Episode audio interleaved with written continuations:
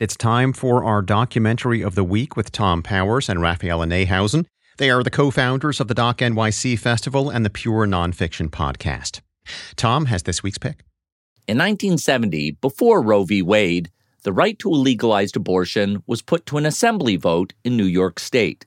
The short documentary Deciding Vote remembers Assemblyman George Michaels, who cast the crucial yes. Network TV crews captured his dramatic statement.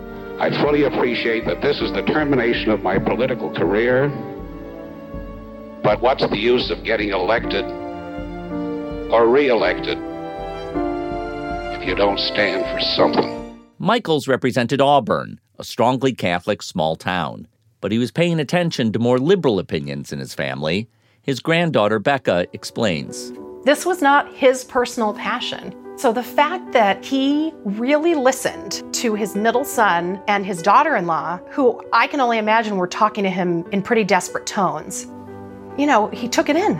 He took it in and he, and he, he did something about it. New York's law was a breakthrough for legalizing abortion that gave momentum to the battle for nationwide access.